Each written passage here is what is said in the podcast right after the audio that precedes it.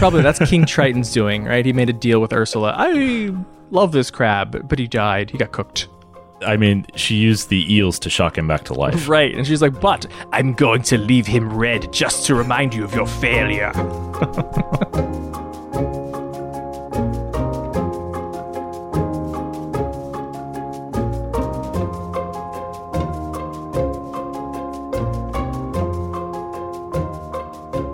Live for the Mundangerous Man of War in New York City, I'm your host Shane, And I'm your host, I-Hsien. and welcome to episode 249 of Total Party Thrill, a podcast for game masters and players where we discuss our campaigns in order to inspire yours. In this episode, we're hoisting the mainsail, climbing the rigging, and setting out for adventure on the high seas as we discuss seafaring adventures. But first, the party saves a friend in the Gates of Mourning campaign. And later, Sailor Neptune wields the power of the depths in the Character Creation Forge. So, just a friendly reminder that you can find us uh, playing through Castle Amber in 5th edition D&D over on the Godsfall Twitch channel at twitch.tv slash godsfall on uh, usually on Fridays. And you can also catch up on those episodes in the Godsfall podcast feed available on iTunes or at godsfall.com. If you're a regular listener of the show, you may remember that when we first started this, we said, hey, we're probably going to do about four episodes of this to just run through this module. Um, it's more than four now, mostly because we're all just around. Yep. No rush. It's Corona times. right? it's Aram is always like, uh, "Hey, do you do you guys like need to wrap this up really quickly?" And we're just all like, "No, I Meh. let's spend two hours like poking things We did two rooms. slowly." right? There's a lot of party, not infighting, right? Like we're not fighting against each other, but there's a lot of like bickering and suggestion rejection. hmm We're like, mm, I don't know. I think uh, opening that door is a dumb idea. Maybe you should do it. Yeah, I think you're a dumb idea. Until it's like, uh, I think we have to murder some people. Great. All right, let's every, everybody okay. murder. Let's go. and we are of one mind. All right. So, speaking of murdering people of one mind, where are we in the Gates of Mourning campaign, I-Hsien? So, the Gates of Mourning campaign is our fifth edition D&D game set in Eberron, a sequel of sorts to the original Morning Glory campaign. And in Central Karrnath, in the insular city of Vedykar, the party is chasing a killer. So, Sergeant Bach, the Aundairian dwarf, has disappeared from the sanatorium where he has been recuperating, apparently fleeing some kind of unknown danger because it looks like he left in a hurry. Uh, Lenore spots his tracks leading west, back toward the Marrowsmead Inn. So, as we approach, we hear Sergeant Bach shouting and rush in headlong to find him beset by a mercenary who looks very much like the dead one we found earlier. Uh, the assassin swipes, swipes at Bach with a large warhammer. Very subtle choice of weapon for an assassin. uh, which Bach deflects with his forearm uh, with a loud clank before Vesicod paralyzes him. Yeah, the party remembers that way back in the day of mourning when they made their mash, mad dash across no man's land to fix the arcane ballistae, uh, Bach, who was there to fix the ballistae, took an arrow through the forearm, and it seems that maybe he's had it replaced. So, Switch the Paladin closes into melee and hacks away at the man who is frozen in place. Uh, but then two skulking soldiers, dressed very similarly to uh, the mercenary, emerge from the rooftops and begin raining sling bullets down on Vesicad, attempting to break his concentration, although for now he holds firm.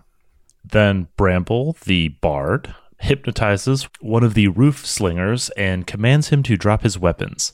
He obliges, and his gear plunges to the ground four stories below.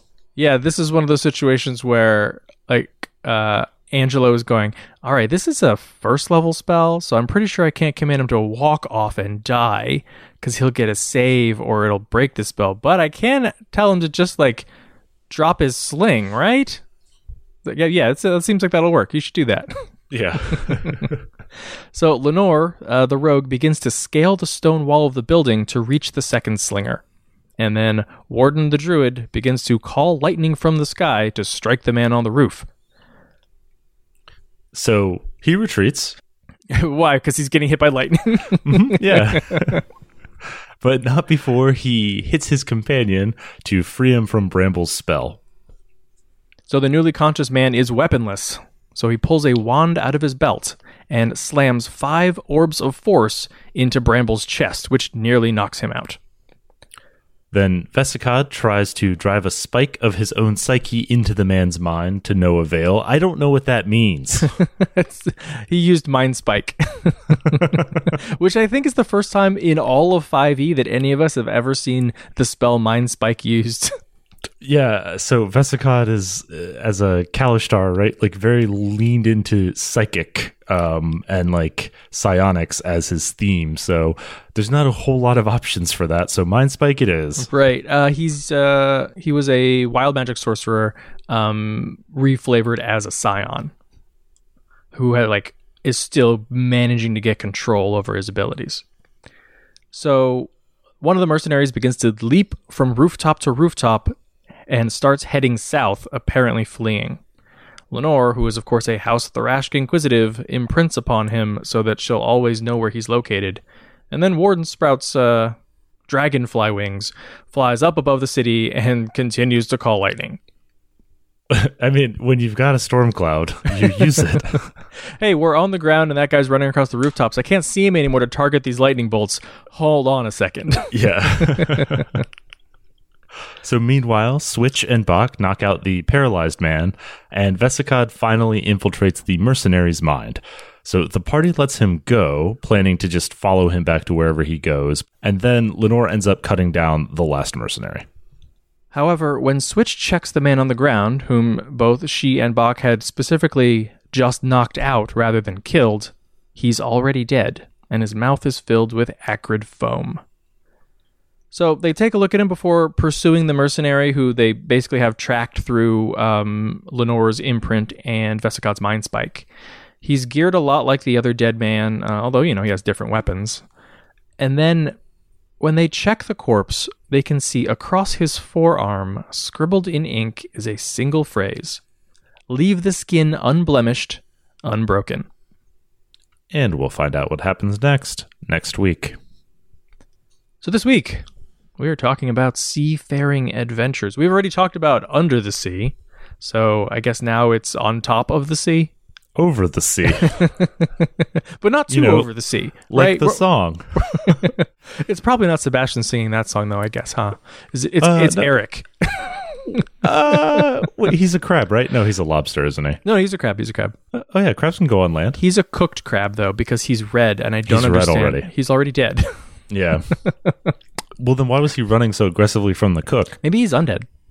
Mm, okay. Mm, necromantically reanimated Sebastian the Crab. Probably that's King Triton's doing, right? He made a deal with Ursula. I love this crab, but he died. He got cooked. Uh, well, they, I mean, she used the eels to shock him back to life. Right. And she's like, but I'm going to leave him red just to remind you of your failure. okay. Shane. what are some things to consider when you want to run or play in some seafaring adventures?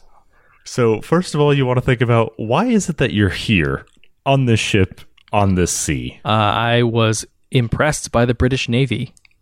okay, well, that's they grabbed me off the docks where I was a, a worker and said, "You're in the Navy now, son." yeah, press ganged, press ganged. That's the that's the adventure hook. um. So yeah, a few things to consider. Like there are short term reasons that you might be on the ocean, right? You don't have to have an entire seafaring campaign. Uh, yeah, you might be there because you're taking a trip, right? Like it could just be transportation. You're on the ship until you get to a certain point and then you get off.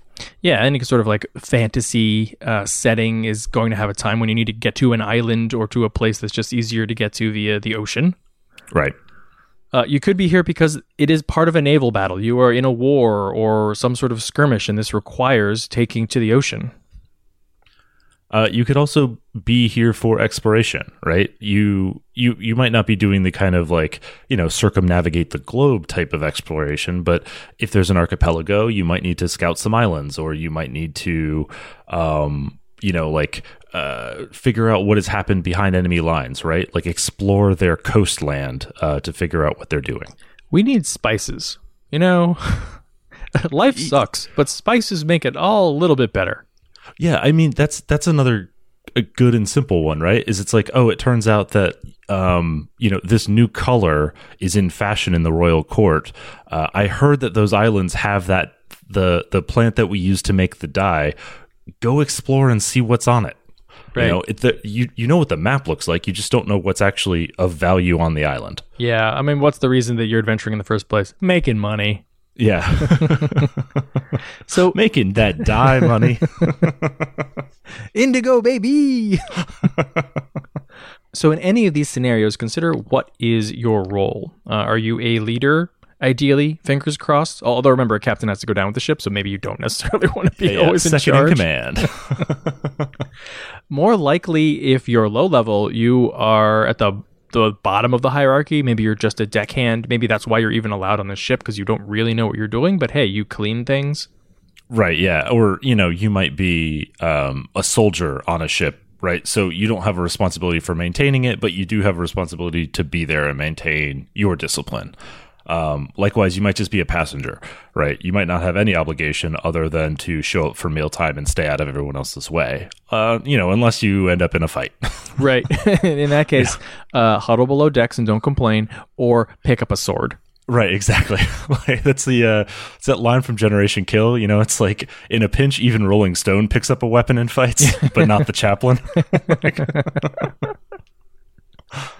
Uh, all right, and then uh, again, in in short term scenarios, think about how long you're going to be on the water. Do you have sufficient supplies? British Navy were called limeys because that was the main concern. Don't get scurvy at sea.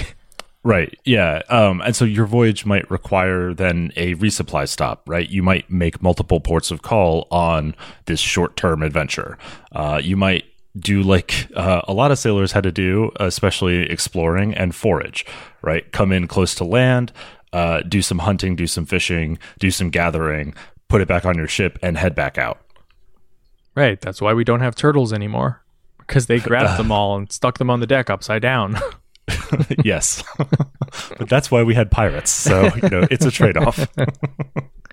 So in this instance, the longer the voyage is going to be, the more dangerous it's going to be. Obviously, you know, you can run into more terrible things on the ocean, uh, but you can also just run out of food or fresh water. yeah, the more things can go wrong, the longer you're at sea, right?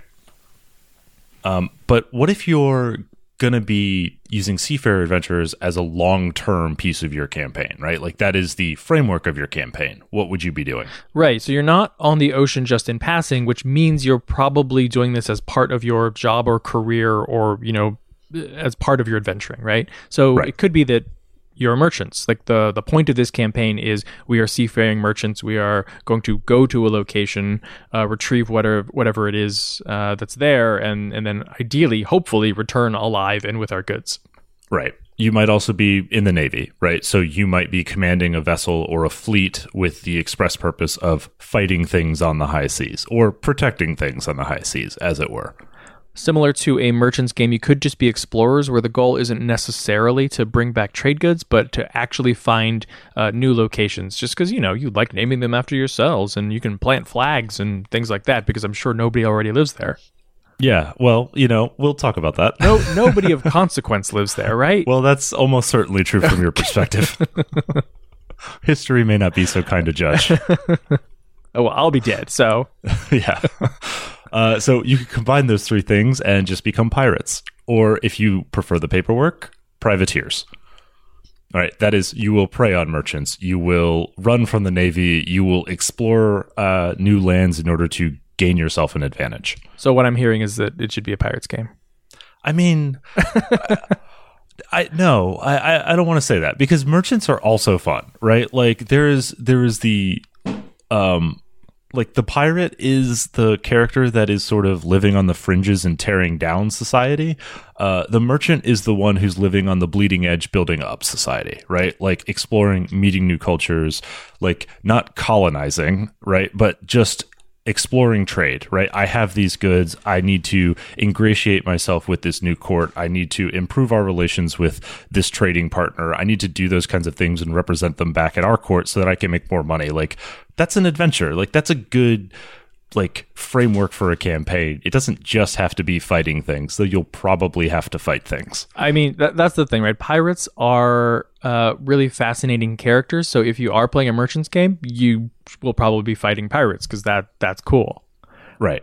And you'll probably befriend some pirates in the process because they're useful friends to And have. then hire pirates and bring out the privateer paperwork. Right, exactly. Have you considered mm, fighting only everyone else? I mean, look, we we've played essentially um, only war sessions before, so like it's also fun just to play like an Imperial Navy game, you know, uh, where you're chasing the pirates, the those elusive, wily pirates. yeah.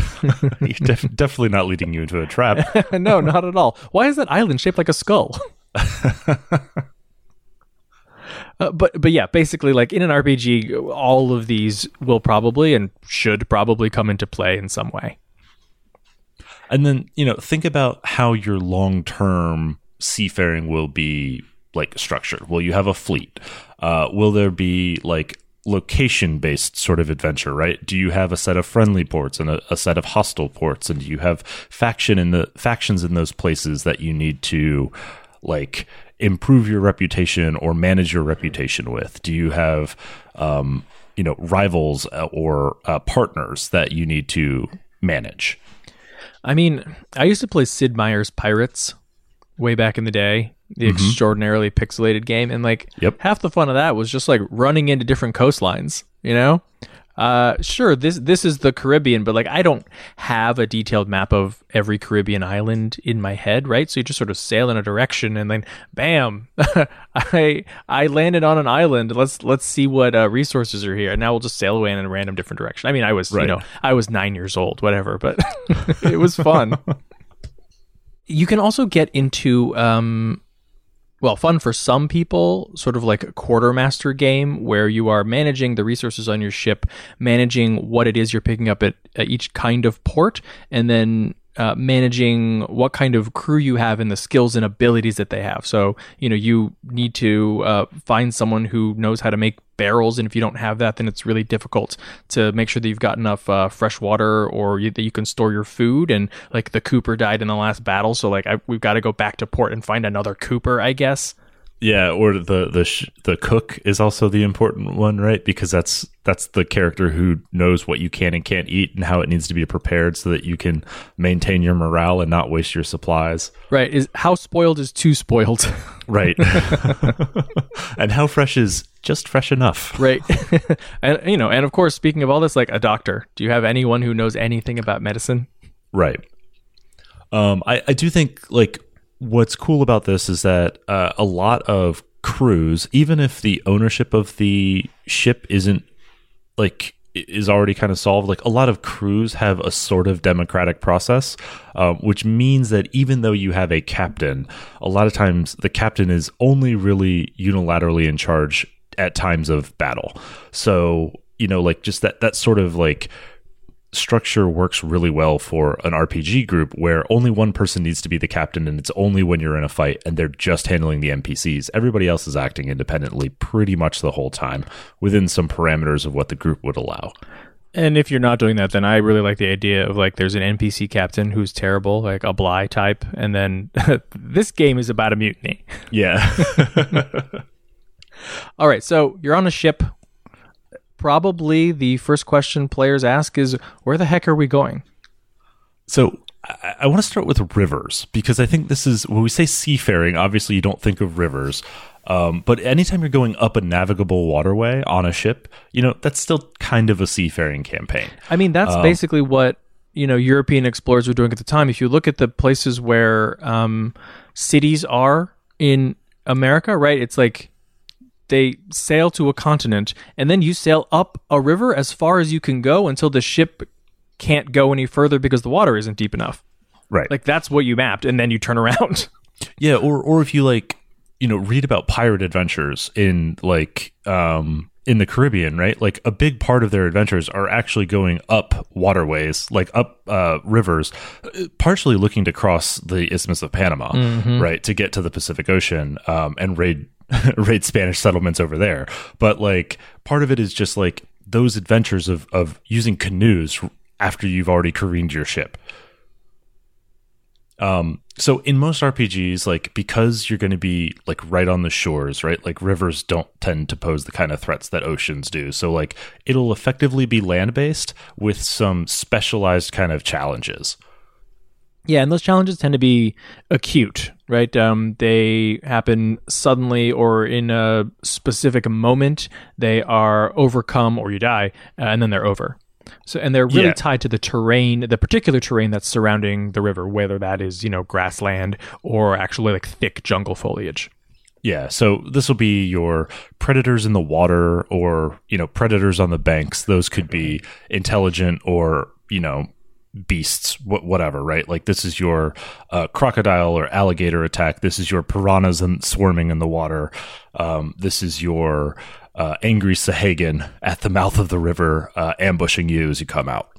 Yeah, um, I like that there's a, a lot of crossover here between uh, a seafaring game and then you know a game where you're on a raft going down the Mississippi or like a ship sailing the Nile. Speaking of the Mississippi, you also have to worry about like rapids and I guess not waterfalls on the Mississippi, but um, you know, like those kind of just terrain elements where um, you know, if you keep sailing too far, you're going to lose your canoe. You're probably going to be jumping out and, and swimming to shore at the last minute. Right. I mean, if you're on the Amazon, like the the quote unquote terrain changes drastically depending on like when tributaries are um, connecting and how close you're getting to the ocean. And and also what the season is, right? Like if it's a particularly wet season or a particularly dry season. It's definitely going to be particularly wet. I always, yeah. you also have coastal campaigns, right? So when you're within a couple hours of land or even like within a day of land, uh, you always have landfall as a fallback. You can always, like, if things go too poorly, you can always reliably sail back to the coast, you know, careen your ship, make your repairs, or, you know, scavenge your supplies, do whatever you have to do. And on the flip side, if you know you are basically on an away mission on land and things get like go south, you can always retreat to your ship and just sail away, like cut your losses. Yeah. this is nice for um, a party with a mixed makeup where you may have people who are good at sailing and being on the ship and you may have others who like for for story reasons aren't used to being on a ship and aren't particularly good at that and then they're sort of along to sort of lead when you actually make landfall and then you can have a sort of fish out of water in both scenarios right. and then of course there's open water this will be when you're crossing maybe an entire ocean or a large enough waterway. I mean, there certainly there are very very large uh, rivers or lakes or seas uh, on Earth, but in a fantasy campaign, you could have essentially water of any size. Right. Um, and and this is categorized by the fact that you've got nowhere to go except for the blue, right? Like if something happens on your ship, the only place you can go is into the water. There's there's no backup plan. Yeah, I think I think it's important to remember that like when you look at a map of the earth, you see all of this blue, but you can also see where the land is, right? But if you're an explorer who didn't have a map of the planet, it's basically just this this like little circle fog of war around you. And as soon as you are just a few miles away from land, all you can see is ocean.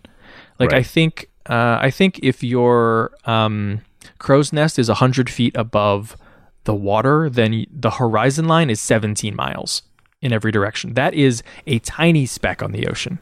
You see the uh, you see the birds before you see the land, right? Right. Yeah, exactly. But like y- you have this minuscule halo and everything else is blackness. Right. Which, you know, makes for a lonely type of environment. Um, you know, this is a great time to amp up your character drama, right? Like the cohesion of the crew on the ship becomes the question when you're not going to see a sail or not going to see land for weeks at a time. Yeah, I think most stories like this always have the drama of the captain wanting to push on and saying, "I'm sure we're close," uh, but nobody nobody has any idea, right? You could be 30 miles away from land. You could be 3,000 miles away from land. Right. And look at our stores. That's something that is tangible, and we we know. Yep. Okay, so let's talk about some of the challenges you'll encounter in a seafaring adventure. Well, there's the supplies. Yeah, and simply put, the longer the voyage, the more important they are to your success. So, like we said before, like the game can become about careful planning and rationing of those supplies. It can also become about uh, getting more supplies and the difficulties of foraging when you are crossing the ocean. Um, I assume it's actually pretty difficult to fish, I guess, off the back of like a 17th century wooden sailing vessel. I, I don't know, but you never see that really happening. They don't have like drift nets or I don't know, even like fishing poles off the back of the, the ship. I don't think when you're in open water it really works. You got to be closer to you know school fish for that. Okay, to work. or you got to go deep, deep fishing. yeah. uh, and then even if you've gathered enough supplies, it can be really easy for them to spoil or a, a math error from people who probably don't have high level schooling can misallocate how much you're using. Or, you know, somebody on board could be sabotaging you. Yep. Or somebody who's no longer on board could have sabotaged you before Right. they left. It wasn't salt, it was sugar. And, and, and this is one of those things where you can also easily just hand wave it. Like, hey, the supplies, they're not fun for this group. So they're good. Like, until it becomes a plot point, they're fine. Oh yeah, it's like what we did in Dark Sun, which is like the opposite of seafaring. But you know, I think for the first five levels, we were counting every arrow and every grain of uh, food that we had gathered, and then after that, we are just like, hey, we have enough. Yeah, we're fine. Uh, so then the other big challenge you'll have is navigation. Um, so this is also going to be very setting dependent. You know, if you've got magic and technology that are replacing sort of astrolabes and star charts, like maybe you can just handwave navigation. But um, if you've got sort of that 17th, 18th century vibe to your navigation, like that's going to be a big problem. Um, it's going to be a constant question. Yeah, and then you know it's a nice reward later in a campaign when you have explored enough and now you have an accurate map, and then you just don't need to worry about it in the particular places you've already been. Yeah. Um, in, in those cases, like typically it's going to become a problem only after you've had some type of emergency, right? Sometime that you, you weren't able to carefully chart where you are and where you've gone. Like a storm has ha- has blown you off course. Where are we? Or um, you might know where you need to go. You might know where you need where you are, but you might have lost sight of your fleet, and now you're alone out there when you probably need the fleet's protection. Yeah, I like this because it can't be resolved with a simple check. Like, all right, you've been blown off course. You can look at the stars and figure out where on the globe that you are, certainly. But if you don't have a map telling you what's on that part of the globe, you are again just adrift in a sea of blue. Right. I, I know that like 1500 miles to the west is like where we want to be, but what's between here and there? Yeah, like I know I'm 30 miles north of where I was yesterday. That doesn't help me get to where I'm going if I don't know how far that is. Right. And if the wind isn't blowing the right way. Right. Um, but also acute navigation can be important, right? Like not knowing where you're going on a chart, but knowing where you're going in the specific waters you're sailing. So, um, you know, like there could be tons of dangers just below the surface that only a skilled navigator or a skilled helmsman knows how to spot, how to navigate, how to manage the ship's like rudder and sails and crew in order to make sure you don't run into a reef or a shipwreck or, you know, rocks just below the surface. Right. Those are things that will be labeled on a good map because you need to know about those. But if no one's ever been here before, no one has any idea about hidden sandbars or, you know, the merfolk society that gets very angry if you show up. Right. Or maybe it's not on the map specifically so that only people who know it can get into that place. right. Um, and then also, like a lot of times, it's purely experience to spot where might there be a hidden cove, where might somebody be able to hide out and ambush us, where you know, like you said, might the merfolk be waiting to take our ship? You know, like those are the kinds of things where your experience is going to be the indicator. No map is going to provide that information. Right. So you can set up different kinds of challenges for party members who have different kinds of abilities, right? It might be a, a piloting or, you know, ship's vehicle handling check in order to maneuver the ship in the right ways, nature checks to spot the way that water is swirling around a particular area. Um, it could just be that, hey, I used to be a pirate. That's part of my background. So I I am looking at that cove right over there, and that looks like a great place where I would hide my ships to waylay passing ships. So, if anyone has ever been here before, there's an excellent chance that pirates either are there now, or if they're not, that might be a place that we actually want to raid. Yeah, if, if they're not, dibs.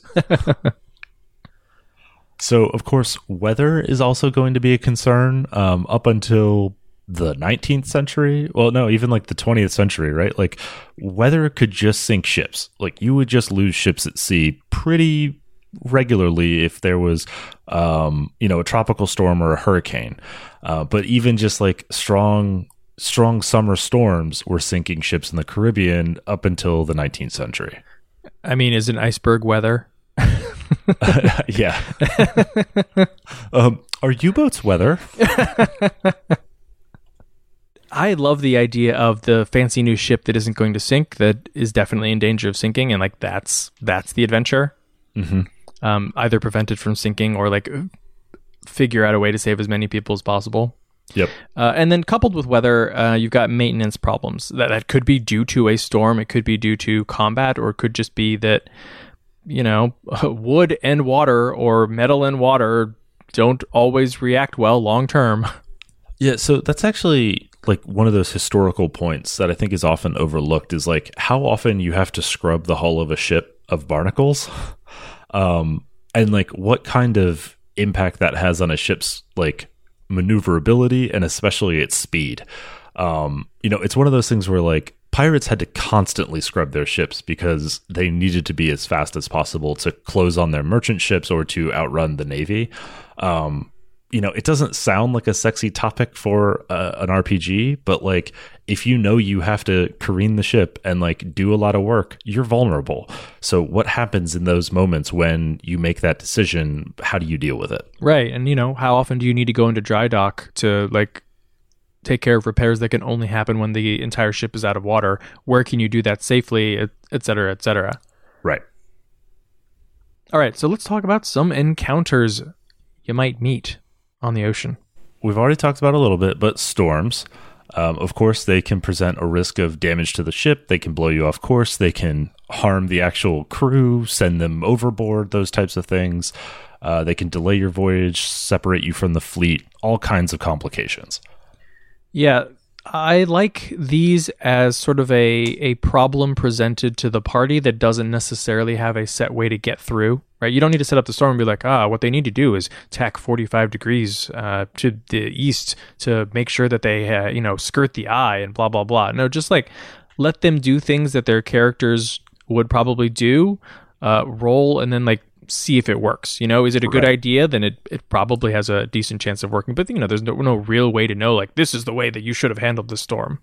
Yeah, I, I I pity the group that has to figure out which direction to tack into the wind in order to go, oh, like, you know, to adjust their their course thirty degrees. Like, I, oh boy, I'm not a good enough sailor for that. No, also everyone's probably just making things up, right? Like, Right. and, that, and like, and that's fine. I also love storms as just like a hand wave plot point, where Right. like you do you do your best to get through it, and that will tell you how badly you come out on the other side. Uh, but you're going to come out on the other side in the place that you need to come out for the plot. Right. It's your positioning when you come out is what you're determining by your attempts to mitigate the storm. Right. Uh, and then I think the encounters that are probably either the most fun if handled well or just a terrible slog if handled poorly is dealing with other ships.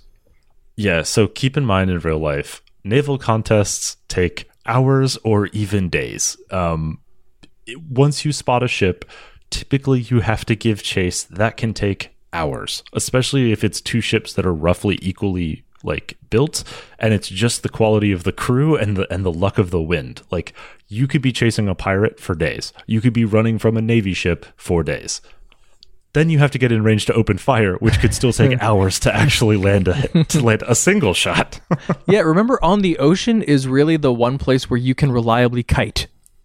yeah And so everybody does. right except the spanish armada hey, that was a storm. Let's just go with storm. and a and a turtle strategy Uh, so this can be handled as like a, a chase scene if you want to just condense this down to uh, a few rolls. Like you do not need to run this in in turn order. Like great, this is going to take a few days. Let's let's find out how many days it takes to catch up, or if Right. if you do. if you can or if you can escape Right. Um, and then, of course, obviously, uh, combine this with the previous run into a storm, take the risk of the storm, don't take the risk of the fight with the Navy, right? Like that's that's also a common trait is you'd have to be a madman to sail into the storm. Well, it's my only option. Oh, definitely do that. Right. Okay, we we're having a naval battle, but there should be some sort of whirlpool or storm brewing on the horizon or something, right? Mm-hmm. Yeah, let's let's put a time limit on this fight. um and then also keep in mind like when you're fighting pirates or when you're fighting the navy something like that in real life it's almost always better to surrender. Like merchants surrendered like basically as soon as they saw a black flag right? Because it was safer. In rpgs don't do that. Just fight like don't don't give up like there's no cost here there's no real loss it's it's imagination like be the hero Right. I mean, unless you're the pirates, and then in, in which case, eventually merchants are probably going to just start surrendering to you, right? Uh, unless you're bloodthirsty, and now the merchants know that they're going to butcher all of us, then they will fight. yeah all right, but of course, we're not always playing in uh, true to life games in the Caribbean or the Barbary Coast. Sometimes we're playing in fantasy or sci fi games, and then there are all kinds of terrible horrors or just other kinds of civilizations you might run into. Like uh, humanoid type creatures, uh, some of whom might uh, might be monsters, like Sahuagin, terrible, awful Sahuagin, shark people. shark folk Yeah, folk, because they're not people. you might have merfolk, uh, you know, sea elves, like any of the coastal dwellers. You also get here your like uh, lost city of Atlantis, uh, who are angry that you're you know polluting the earth, and now like you need to parley uh, with them. I also really like the idea that maybe you're like from Atlantis, and you're the the first vessel that uh, travels on top of the ocean because you're an envoy trying to meet these air breathers. Great. Uh, liter- literally fish out of water. Yeah. um, of course, like any any coastal dwelling creature could be kind of rolled into this, right? So sea hags, elementals, like aboleth, right? Uh, all Yeah. all of the creatures that you find in the water are potential for a seafaring campaign. Right, black dragons, anything like that. Yep. Uh, and then there are giant leviathans. Your kraken, your giant squids, your dragon turtles, your massive whales that can swallow entire ships, which can't happen, but is a pretty cool adventure, actually. Yeah, I, I mean, I would say your black dragons, given a large enough size, probably fit in here too, right? Um, th- these are the type of threats where, like, they might just destroy the ship. Like, they don't care about the people. They might just take the whole ship, and then probably also the people. yeah. right. This whale isn't big enough to swallow the ship, but it did destroy your ship and then swallow all of you. right. Right. and this, this dragon turtle doesn't care that the treasure is now in its stomach, it still counts toward its hoard. Right. Um, then I think you also get uh, seafaring adventures have that theme of like forces of nature um, or magic, right? Where you've got like the ghost ship, the Flying Dutchman, you know, like the uh, the ship that preys upon um, pirates or on sailors or on you know navy ships, right? Like kind of the the mythical boogeymen of the sea. Right. Maybe that storm is alive. Uh, or maybe it's here for a reason, protecting something. Yeah, you could have like summoned events, you know, like uh, somebody on one of the islands is protecting it. So they've like created weather uh, in order to discourage whatever's going on. And then, of course, you could run into enemies uh, who are not necessarily a single ship that you are fighting, but they can be a power group who is uh, who exists in the area, and you're just always under threat of potentially running into them. That's you know the the navy if you're a pirate, or pirates if you are just trying to uh, you know trade. Yeah, and then these are also things that you're going to want to manage your like relationship with too, right? Like you can be friendly to pirates, you can pay off the pirates, you can become a privateer and be friends-ish with the navy, right? Um, likewise, any of those aquatic civilizations that we've talked about, like they probably have their own conflicts. Um, and as an outsider, you could either help it or inflame it. Yeah, this is one of those times where um, it's good to remember that you know not all non uh, human or non-human cultures are, go- are typically going to be monocultures. There's probably infighting within them that you can leverage to your own benefit. or or between them you know like they're already here they have their own stuff going on you showed up like you're not their focus Right. Uh, but you know the merfolk hate the Sahuagin and vice Right. versa. Was it the Darfellan? Oh god, They're the yeah. ones who hate, hate Uh, the Sahuagin, right? And- and all of them. The Darfellan, uh, the Aventi, everybody hates the Sahuagin. yeah. And then all these different societies can have different technologies. Uh, certainly, they'll have different goals and maybe different moral outlooks, uh, which are always interesting to explore and uh, potential plot hooks. And then also keep in mind that uh, any faction that shows up in port is also a potential influence on a seafaring adventure because all ships have to make land sometimes. So, you know, any royal court, uh, any local lord, any, you know, um, city watch or underworld or, you know, shady financier, any of them can also become influences in your game. I mean, that's why I got a ghost ship No maintenance. Good point. All right, let's talk about combat. I mean, if you want vehicle combat and you want to ram things, ships. Right. uh, it's much easier than in space because in space, everybody dies. right. Um, so typically what you're going to do, like your ship to ship combat is going to be, you know, you grapple to pull a ship close, then you cross on boarding ramps or you swing across the the gap between the ships on ropes or you you know levitate or fly or use the jump spell like whatever it is to get across um but you want to highlight that like fraught melee on the pitching like rolling deck You mean tools called grapples, right? Not the grapple Uh, rules. yes, not the grapple rules. Though, of course, if you grapple and shove somebody overboard, probably a bad day for them. right? Especially if you can breathe water. Right. and they can't. So when you're dealing with these rolling decks, um, I mean, maybe this is a disadvantage or a, a big hindrance in someone's first fight, but after a certain point, or you know, even maybe just the first battle, sailors are going to quickly adapt. You get your sea legs. yeah. Um, and then you only really want to highlight that again if it's particularly severe, right? So when you're having that naval battle and the storm swallows you both, right? Well, okay, fine. Now it's now it's significant enough. Now it's a it's an outlier. We need to maybe represent that mechanically. Right, the deck is now pitching at 30 degrees, and everyone's getting hit with a wave over the side. Right. Yeah. consider if you're playing in a, a game where you're on a boat, can you swim? if you can't, figure out a way to swim, or maybe, I don't know, get some magic or something to help you do it. Right. Like in a world like Eberron, there's probably like uh, a, a charm token, right? Like the equivalent of a feather token that just gives you water breathing when you hit the water. Cool. That'll give them a chance to rescue you, but not if you're in the middle of a fight and nobody sees you go overboard. Right. something that maybe people don't usually consider is that one of the worst things that can happen on the water is fire. Often your ship is wood. Yeah. Um, typically, ships don't just you know go up in flames at the first match. Like wood isn't that big of a of a threat. They're not tinder boxes. But when you have magical fire, who knows? Like go for what's most fun for your setting. Right. What does a fireball look like near the sails? Right.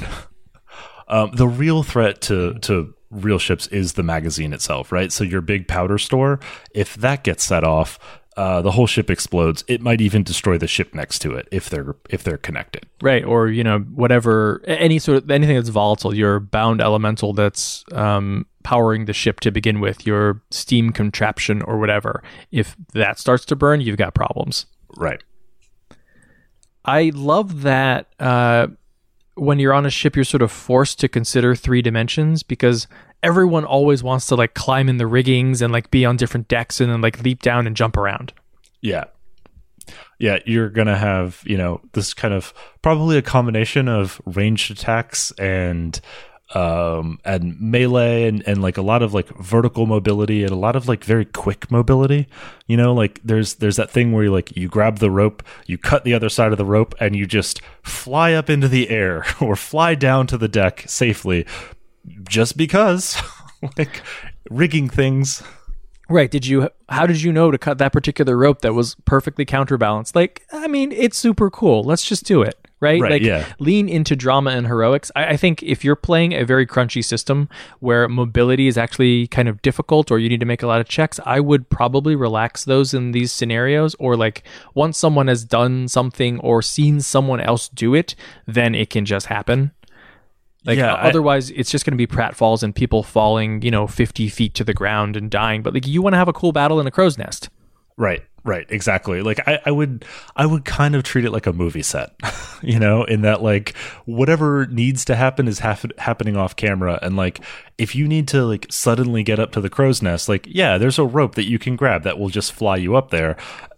Like I don't care if it's sixty or hundred feet of movement to get up there. Like you just do it. Give me the check to make sure you can. Right, Right. and then you're good. Like, don't be super tight on action economy to suppress the cool swashbuckly stuff. Right. And then like, you know, leave verisimilitude at the door. We all know that like the the dagger in the sail thing doesn't work. Like you just plummet to your death.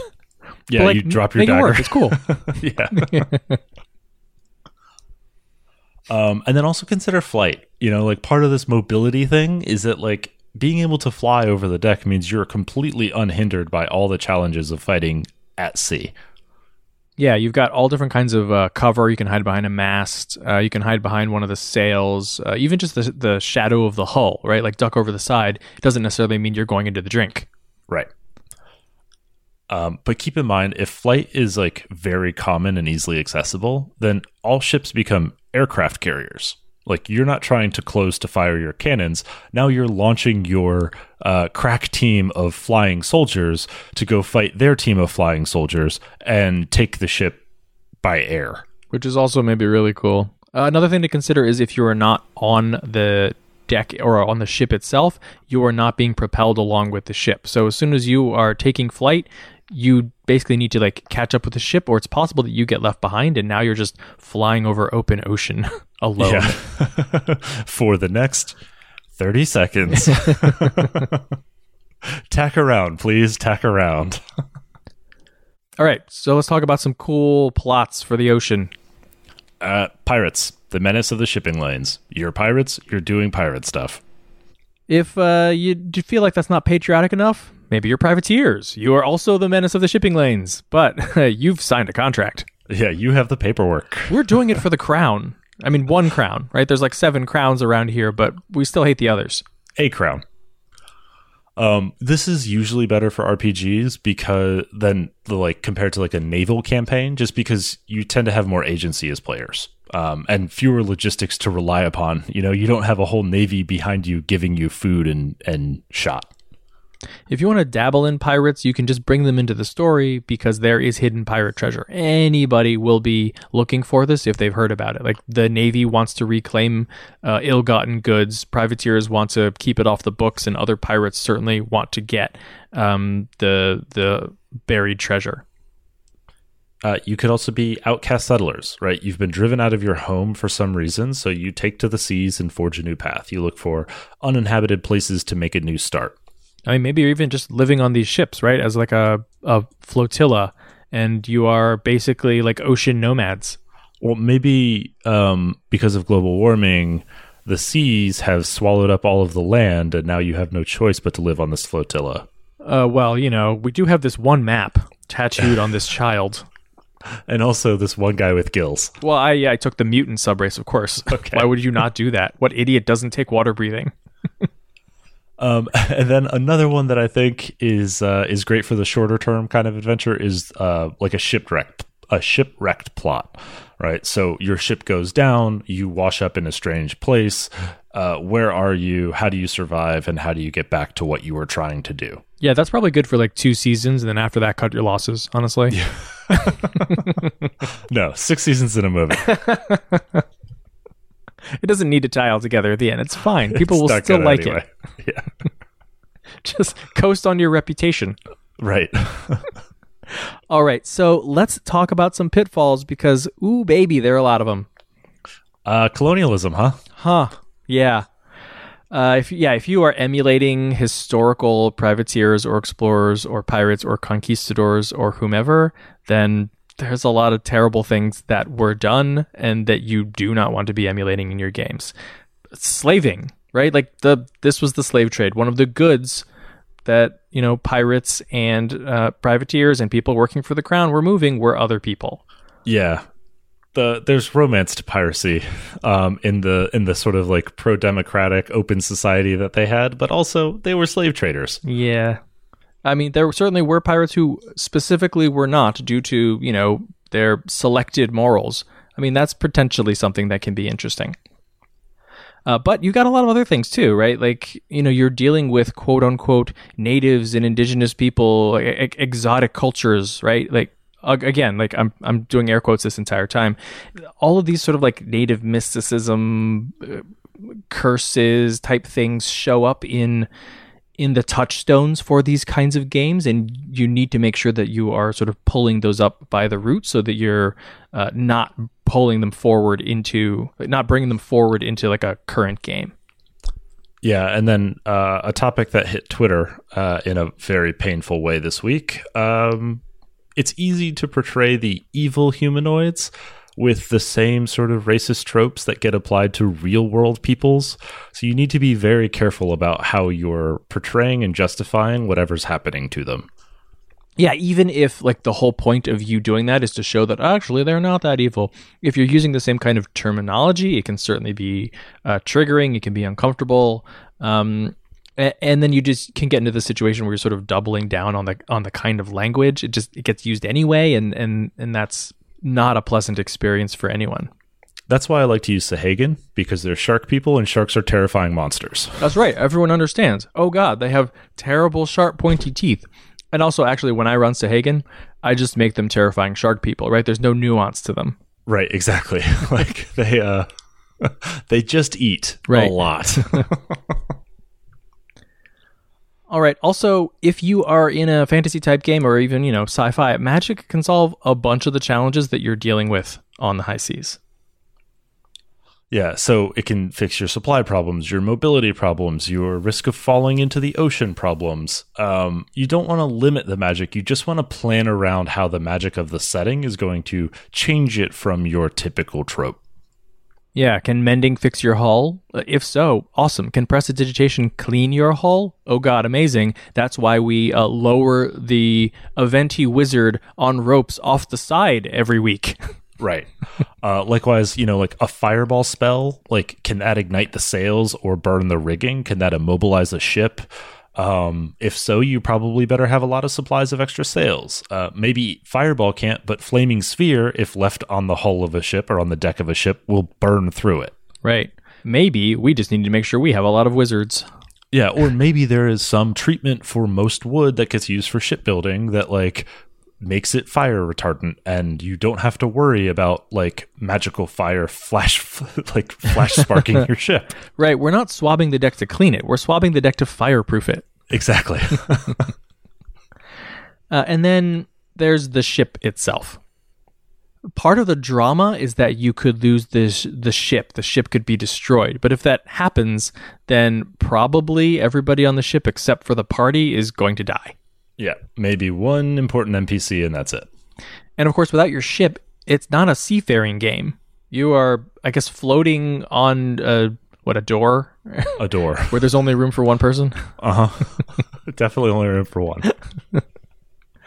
this doesn't necessarily have to end the the campaign, um, but it is a major setback that's going to be a huge plot point. And then, of, and of course, the thing your party is going to do immediately is find another ship. That's the only thing they're going to be concerned with until they get another one. Yeah. So, but you might lose them along the way, right? Like the the despondency of losing the ship when you finally had the freedom in the campaign might be too much of a tonal shift. Uh, it might feel like you've taken away their favorite toy, and you might lose your players in the process. Right. I mean, it's not only the toy, right? It's literally everything that was on it, which is probably everything that they owned, yeah. all of their treasure, everything. Yeah, I don't think pirates have 401ks. Right. All right. So, Shane, we have done uh, a fair bit of seafaring in our days. I mean, I've, I've literally done no seafaring in real life. I've only done it in games. Um, and I've been called out many a time for having absolutely no idea how ships work. Uh-huh. Uh, fortunately, they're magic ships, you know, and like in Eberron, this is how ships work, I guess. Um, but okay, I've never run an entire seafaring game, but I have used probably mm, six or seven of these plot hooks or tropes in a, a game, and honestly, I think it has always been a hit people love to like be on the ship for whatever reason they end up being on the ship and like oh god we're fighting a kraken. How is this going to go? It- you just sort of like throw the the rules out the window for a second and then like everybody is sort of approaching this session with like new abandon because obviously if you don't if you don't succeed everybody dies and like this is just so crazy from our usual like traveling slowly through like the forest hex by hex. Like it's it's cool and fun Yeah, like that's what's crazy about it is like a fight on a ship is not much different mechanically from a, a room in a dungeon. You know, like you're still stuck on the 60, you know, the six square by three square like deck of a ship. That's your room you're fighting in. But like the tension and the drama is just amped up so much when you describe it in that sort of like visceral way of like the salt spray and the waves like crashing over the bow and like the, you know, the thick arms of the kraken wrapping around the hull, you know? Like it's just like there's something primordial about that. yeah literally yeah, well, fair.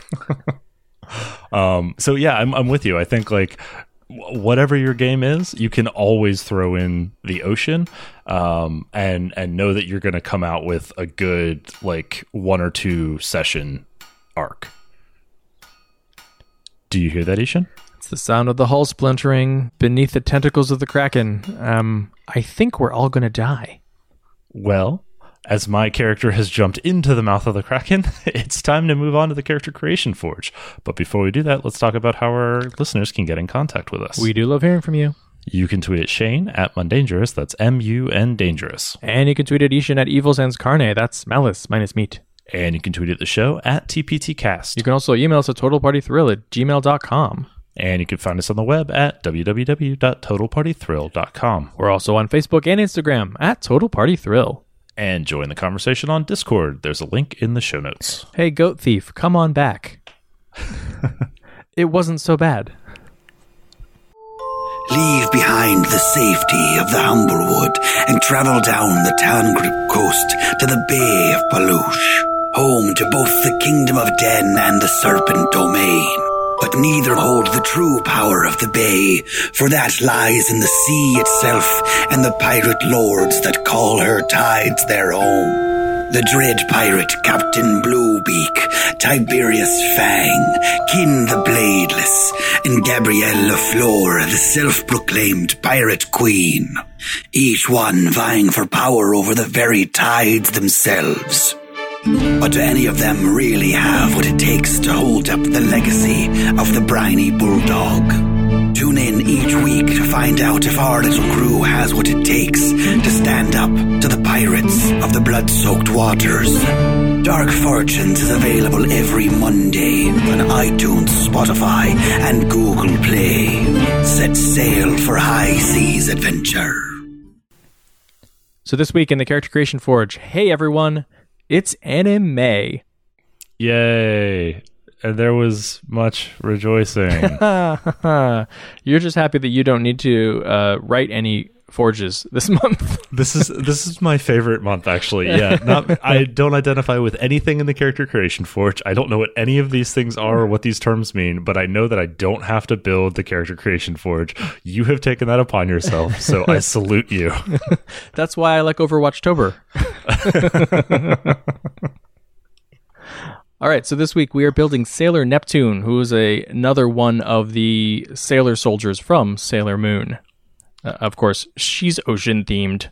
Uh-huh. That's uh, fitting given her name. Yeah.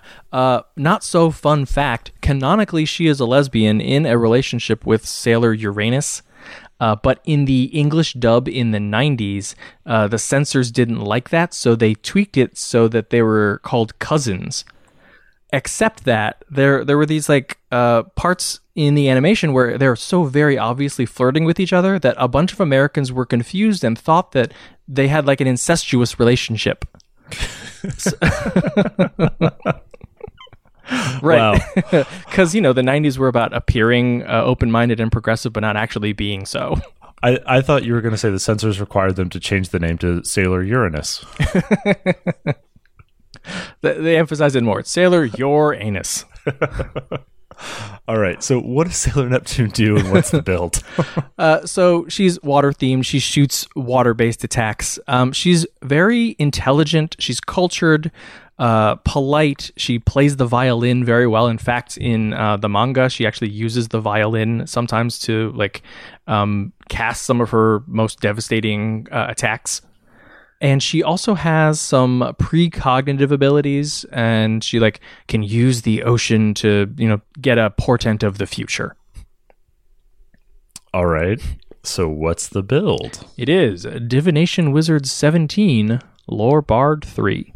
So from Bard, we get second level spells and inspiration a few times a day. That's fine. But uh, we also get spells that we don't get from Wizard, like Enhance Ability and then Zone of Truth, because eventually she is able to discern when people are lying. We get Jack of all trades because, of course, she's basically good at pretty much every cultured type thing that you can do swimming, dancing, performance, all of those things. Right. Uh, lore bard gives you three more skills and expertise times two, one of which, of course, you will take performance, Uh, and then, of course, you'll get cutting words. which is just, you know, her cultured way of putting you in your, in your place. Uh huh. How uncouth. So, from Divination Wizard, of course, we're here for Portent, uh, the best way to represent foresight in the game. You'll get ninth level spells, so dear lord, you have a lot to choose from. But on theme are things like Shape Water, uh, Ray of Frost uh, can be reflavored as you know shooting a, a hard ball of water. You get things like Tidal Wave, Wall of Water, Control Water, Watery Sphere, Control Weather. These are all fine spells, but you know your bread and butter is probably still going to be um, you know ranged attacks uh, and then you know mind control spells. But remember, she's also a, a diviner and she has a lot of insight into other people. So you've got spells like Detect Thoughts, uh, Legend Lore, and she is also able to uh, cancel magic. So, of course, dispel magic. Then you'll get the foresight spell, and uh, I believe she also does some astral projecting in the uh, in the anime. She is capable of doing that. Uh, and then, of course, I mean, th- so sure, Foresight and Astral Projection are, are great ninth level spells, very on theme.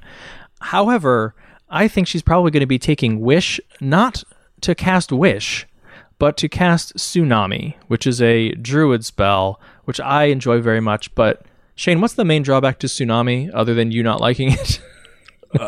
Uh, the main drawback to Tsunami is that it's a druid spell. Uh, you're not wrong, right? I was like, ah, how do we get a druid spell on this lady? Um, it's that it has a one minute casting time, which Oh, is right. just forever. But if you use Wish and use the ability of Wish to duplicate any eighth level spell or lower, it just happens in one action. So you just cast Tsunami, yep. and she probably uses her violin to do it. And then it it doesn't give you the risk of burning out your wish either. So Exactly. you you still have it in your back pocket if you someday want to give up tsunami to risk I don't know fixing the world. So in terms of leveling order, I think we'll do Wizard five to get third level spells. Insert the Bard uh, to get your performance boost, and then finish out Wizard.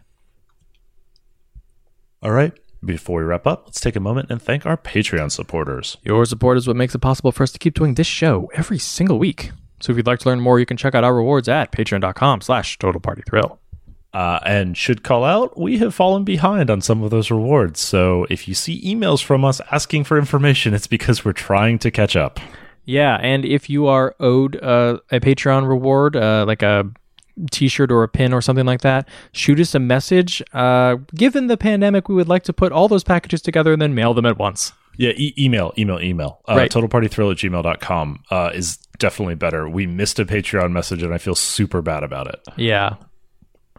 Uh, so, what do we have planned for next week's episode? We'll be talking about playing aberrant dragon marked characters. And in the Character Creation Forge? We're building Inuyasha. Well, that's it for episode 249 of Total Party Thrill. I hope we lived up to our name, but either way, I'm Shane. And I'm I-Hsien. Thanks for listening. Total Party Thrill is brought to you by Kobold Press and the Empire of Ghouls, the Underworld Player's Guide, and Underworld Lairs. Empire of the Ghouls is an Underdark campaign for levels 1 to 13.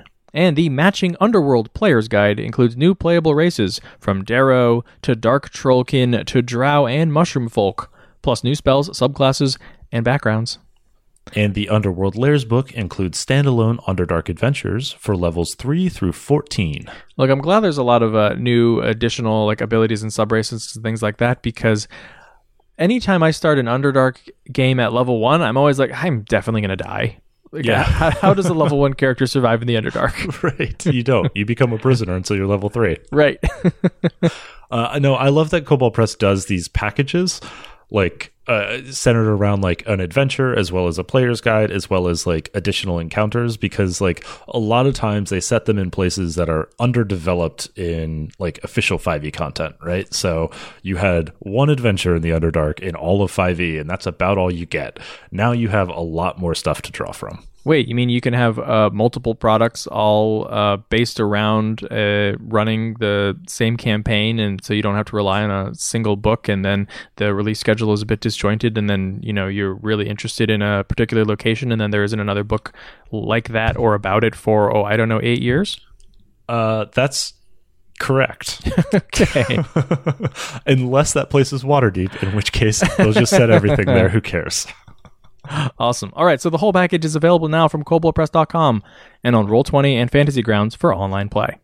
You can find out more at www.koboldpress.com. Tell them DSPN sent you.